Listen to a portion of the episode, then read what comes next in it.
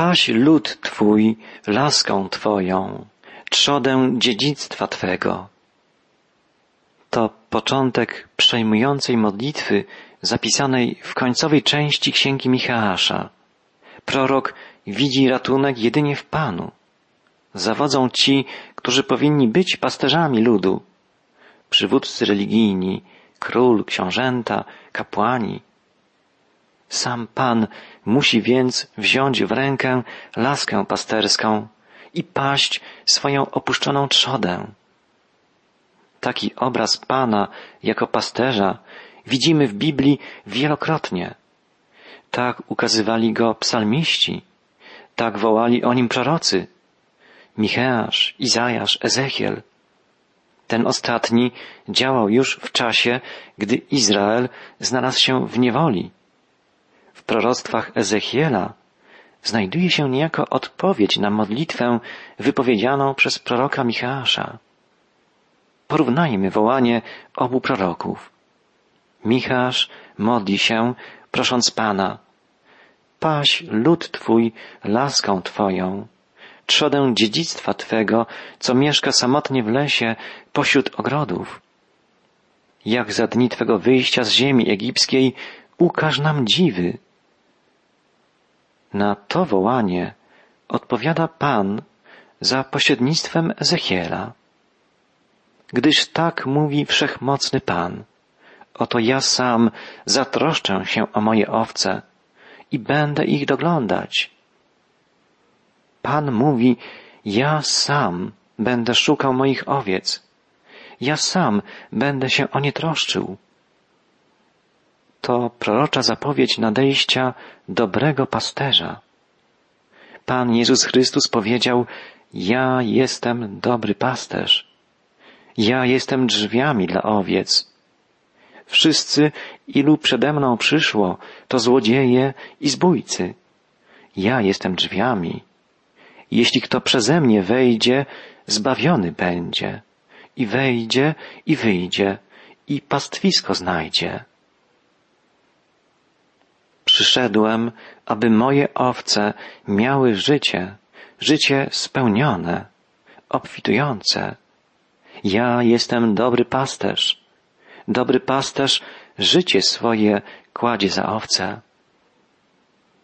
Te słowa Jezusa zapisał ewangelista Jan, a ewangelista Mateusz zanotował taką przypowieść opowiedzianą przez Jezusa. Jak się wam wydaje? Gdyby jakiś człowiek miał sto owiec i jedna z nich zabłąkałaby się, czyż nie zostawi w górach dziewięćdziesięciu dziewięciu i nie pójdzie szukać zabłąkanej? A jeśli mu się uda ją odnaleźć, zaprawdę powiadam wam, że się z niej bardziej uraduje niż z dziewięćdziesięciu dziewięciu, które się nie zabłąkały. Tak też nie jest wolą Ojca Waszego, który jest w niebie, aby zginął jeden z tych małych. Tak postępuje dobry pasterz, nasz Zbawiciel. Oddał życie za Ciebie i za mnie i troszczy się o każdego z nas. Pragnie, żebyśmy prowadzili życie spełnione, obfitujące. Dawid wyznawał, Pan jest pasterzem moim. Niczego mi nie braknie. Gdy znamy swego pasterza, niczego nam nie brakuje. On, Stwórca i Zbawiciel, jest w stanie zaspokoić wszystkie nasze pragnienia i potrzeby. Żywy Bóg mówi poprzez usta proroka, ja sam będę szukał moich owiec i będę miał o nie pieczę. Dobry pasterz przyszedł na ziemię dwa tysiące lat temu. Pewnego dnia powiedział, chodźcie do mnie wszyscy, którzy jesteście spracowani i obciążeni, a ja wam dam ukojenie. Powiedział także, owce moje głosu mojego słuchają. Ja znam je, a one idą za mną. Ja daję im życie wieczne i nie zginą na wieki, i nikt nie wydrze ich z ręki mojej.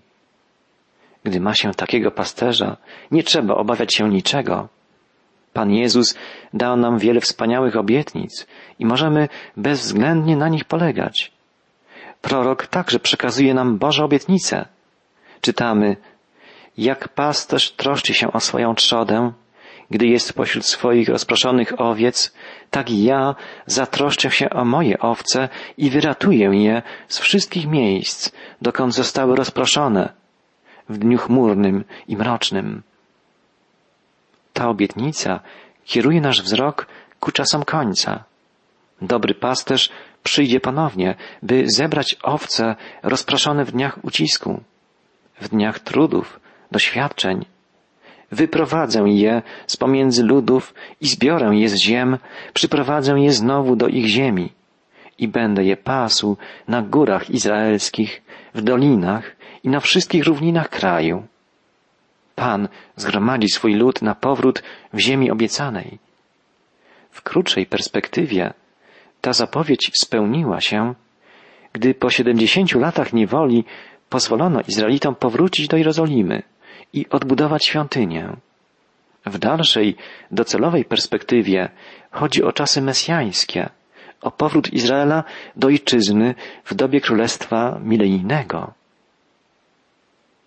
Po powrocie z niewoli babilońskiej nie przywrócono królestwa w Izraelu. Nikt nie zasiadł już odtąd na tronie Dawida. Stanie się tak dopiero wtedy, gdy na ziemię przyjdzie Mesjasz Izraela, wielki syn Dawida, zbawiciel świata. Posłuchajmy, co dalej woła prorok Ezechiel, odpowiadając niejako na modlitwę Micheasza. Prorok woła w imieniu Pana. Będę je pasł na dobrych pastwiskach i ich błonie będzie na wysokich górach. Tam będą odpoczywać na dobrym błoniu i będą się paść na tłustych pastwiskach, na górach izraelskich. Ja sam będę pasł moje owce. Ja sam ułożę je na ich legowiskach, mówi wszechmocny Pan. Sam Pan będzie pas swoje owce, będzie je karmił, będzie je prowadził do bezpiecznych, obfitych pastwisk. Pan, Mesjasz. Będę szukał zaginionych, rozproszone sprowadzę z powrotem, zranione opatrzę, chore wzmocnię, tłustych i mocnych będę strzegł i będę pasł sprawiedliwie. Kim będzie ów wyjątkowy, wspaniały, troskliwy pasterz? Boży prorok nie pozostawia żadnych wątpliwości. Woła w imieniu Pana. Ustanowię nad nimi jednego pasterza, mojego sługę Dawida i będzie je pasł. Będzie je pasł i będzie ich pasterzem. A ja, Pan, będę ich Bogiem. A mój sługa Dawid będzie księciem wśród nich. Ja, Pan, to powiedziałem. Bóg da swemu ludowi wyjątkowego pasterza, nowego Dawida, który będzie panował w czasach mesjańskich. Potomek Dawida będzie panował nad światem, zgodnie z tym, co zapowiadał psalmista w proroczej wizji. Rzekł Pan Panu memu, siądź po prawicy mojej, aż położę nieprzyjaciół Twoich jako podnóżek pod nogi Twoje. Bóg powoła króla z linii Dawida. On zaprowadzi prawo i sprawiedliwość na całej ziemi.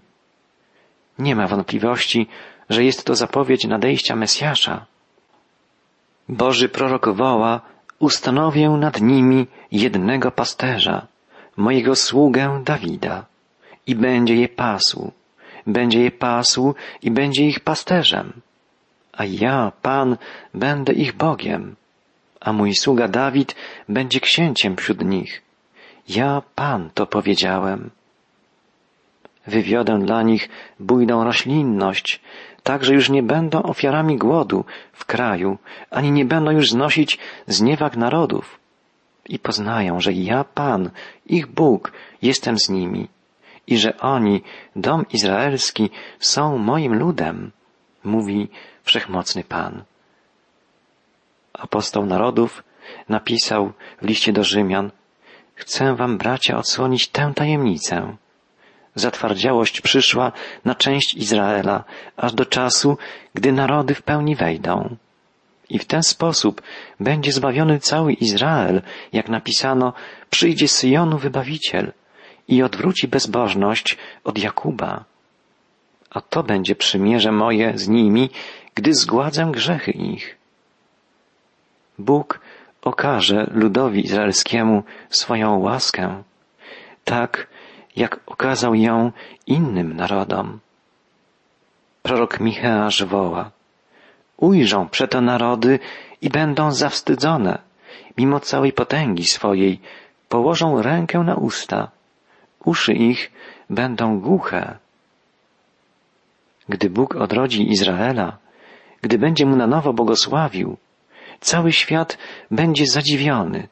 Narody ujrzą Boże działanie pośród ludu, którym pogardzały i będą zawstydzone. To, co wydarzy się w czasach końca, będzie tak niezwykłe, jak wyjście Izraelitów z Egiptu.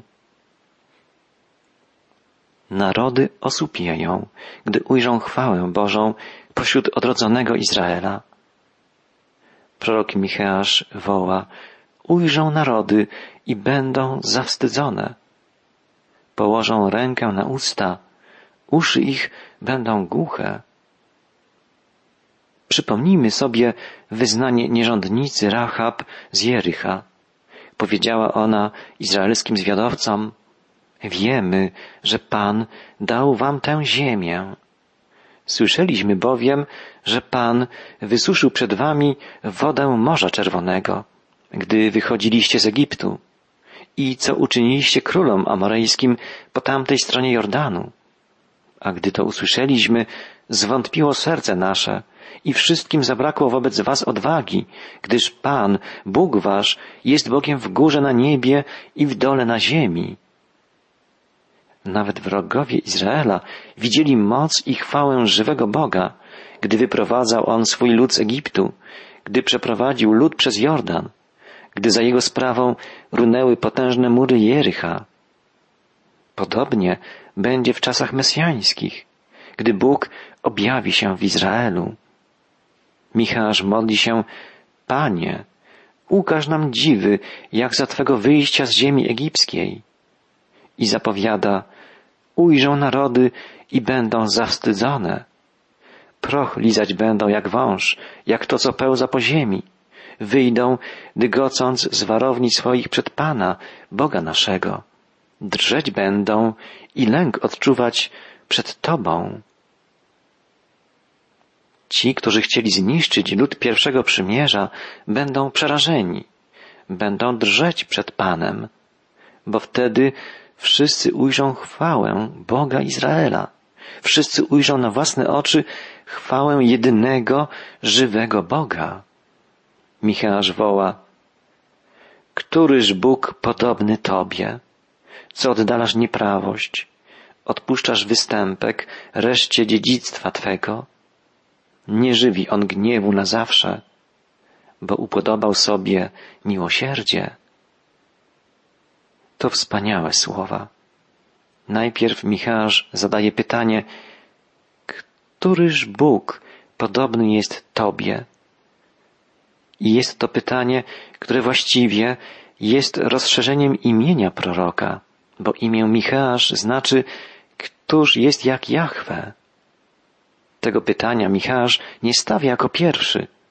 Zaraz po wyjściu z Egiptu i cudownym przejściu przez Morze Czerwone, Mojżesz i cały lud izraelski zaśpiewali pieśń Któż jest jak Ty wśród bogów, Panie? Któż jest jak Ty, wzniosły w świętości, wielki w chwalebnych czynach, sprawco cudów?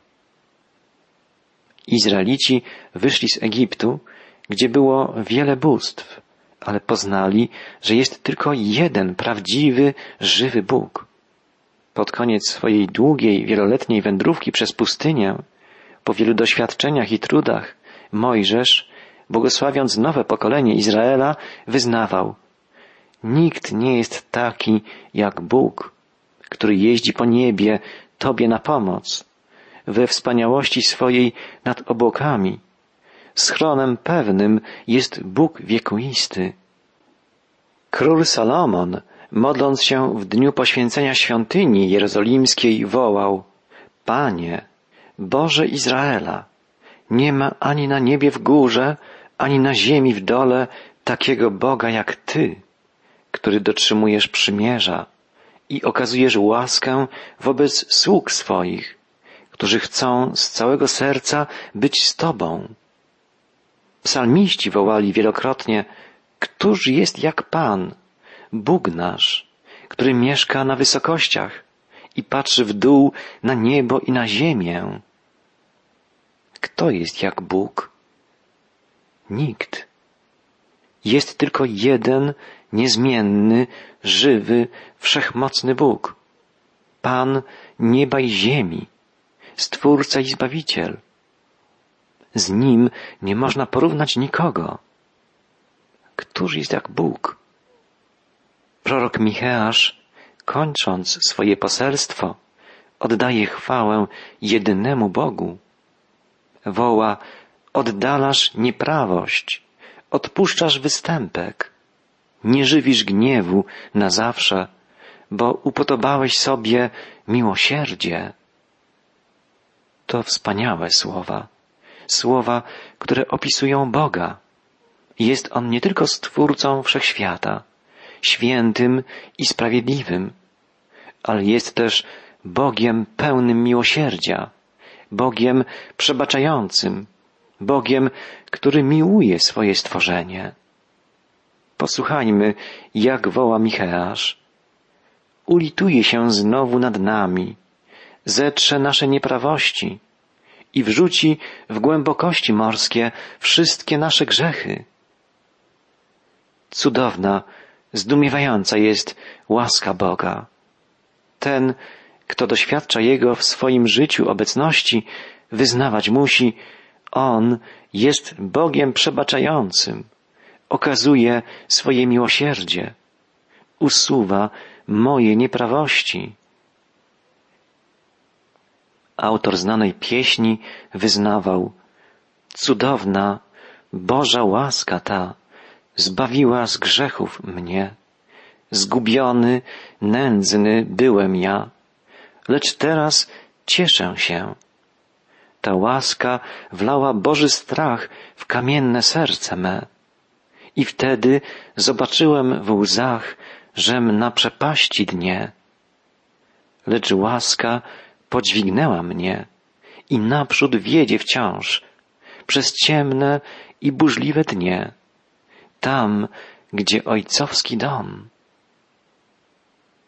To wyznanie nawróconego grzesznika, handlarza niewolników, którego Bóg przemienił, oczyścił i powołał do swojej służby. Prorok Micheasz woła, Któryż Bóg podobny Tobie, co oddalasz nieprawość, odpuszczasz występek. Nie żywi On gniewu na zawsze, bo upodobał sobie miłosierdzie.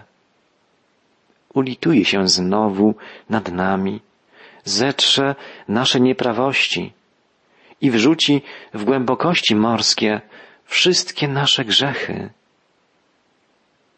Mojżesz, doświadczywszy obecności Boga, wołał, Panie, Panie, Boże miłosierny, łaskawy, nieskory do gniewu, bogaty w łaskę i wierność, zachowujący łaskę dla tysięcy, odpuszczający winę, występek i grzech.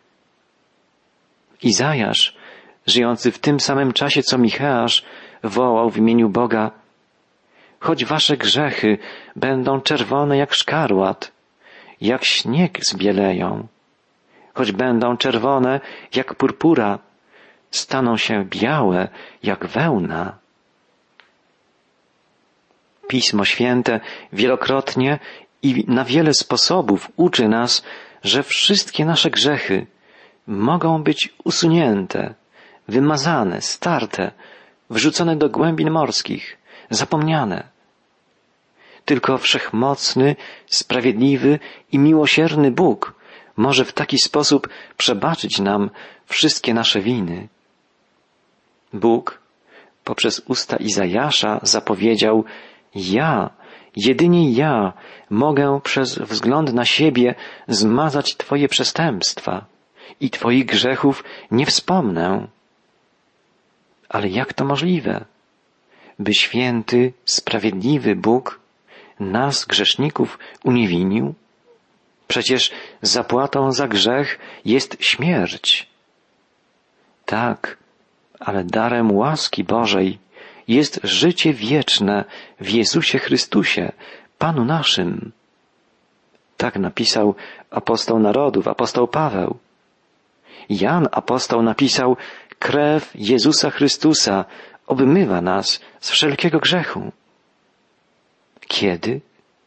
Gdy się upamiętamy, gdy zrozumiemy, że jesteśmy bez Niego zgubieni, gdy wyznamy swoje grzechy ze szczerą skruchą, z pokutą, która zmieni całą naszą postawę życiową.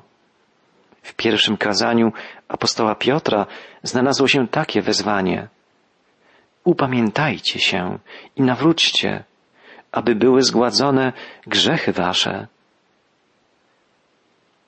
Któż jest jak Bóg, który odpuszcza występek, oddala nieprawość, nie żywi gniewu na zawsze, bo upodobał sobie miłosierdzie? Jest tylko jeden Bóg, tak miłosierny, tak cudowny. Bóg, który daje nam się poznać jako Ojciec i Syn i Duch Święty. Apostoł Paweł w liście do Tytusa napisał Objawiła się dobroć i miłość do ludzi Zbawiciela naszego, Boga, który zbawił nas nie dla uczynków sprawiedliwości, które spełniliśmy, lecz dla miłosierdzia swego, przez kąpiel odrodzenia oraz odnowienie przez Ducha Świętego, którego wylał na nas obficie przez Jezusa Chrystusa, abyśmy usprawiedliwieni łaską Jego stali się dziedzicami życia wiecznego. To wspaniałe dzieło trójjednego Boga. Proroctwo Michała kończy się słowami ulituje się znowu nad nami, zetrze nasze nieprawości i wrzuci w głębokości morskie wszystkie nasze grzechy. Okażesz wierność Jakubowi, Abrahamowi łaskawość, co poprzysiągłeś przodkom naszym od najdawniejszych czasów. Bóg jest wierny i łaskawy. Wypełni obietnice dane Abrahamowi. Okaże łaskę ludowi pierwszego przymierza i nam wszystkim, idącym w ślady Ojca wiary.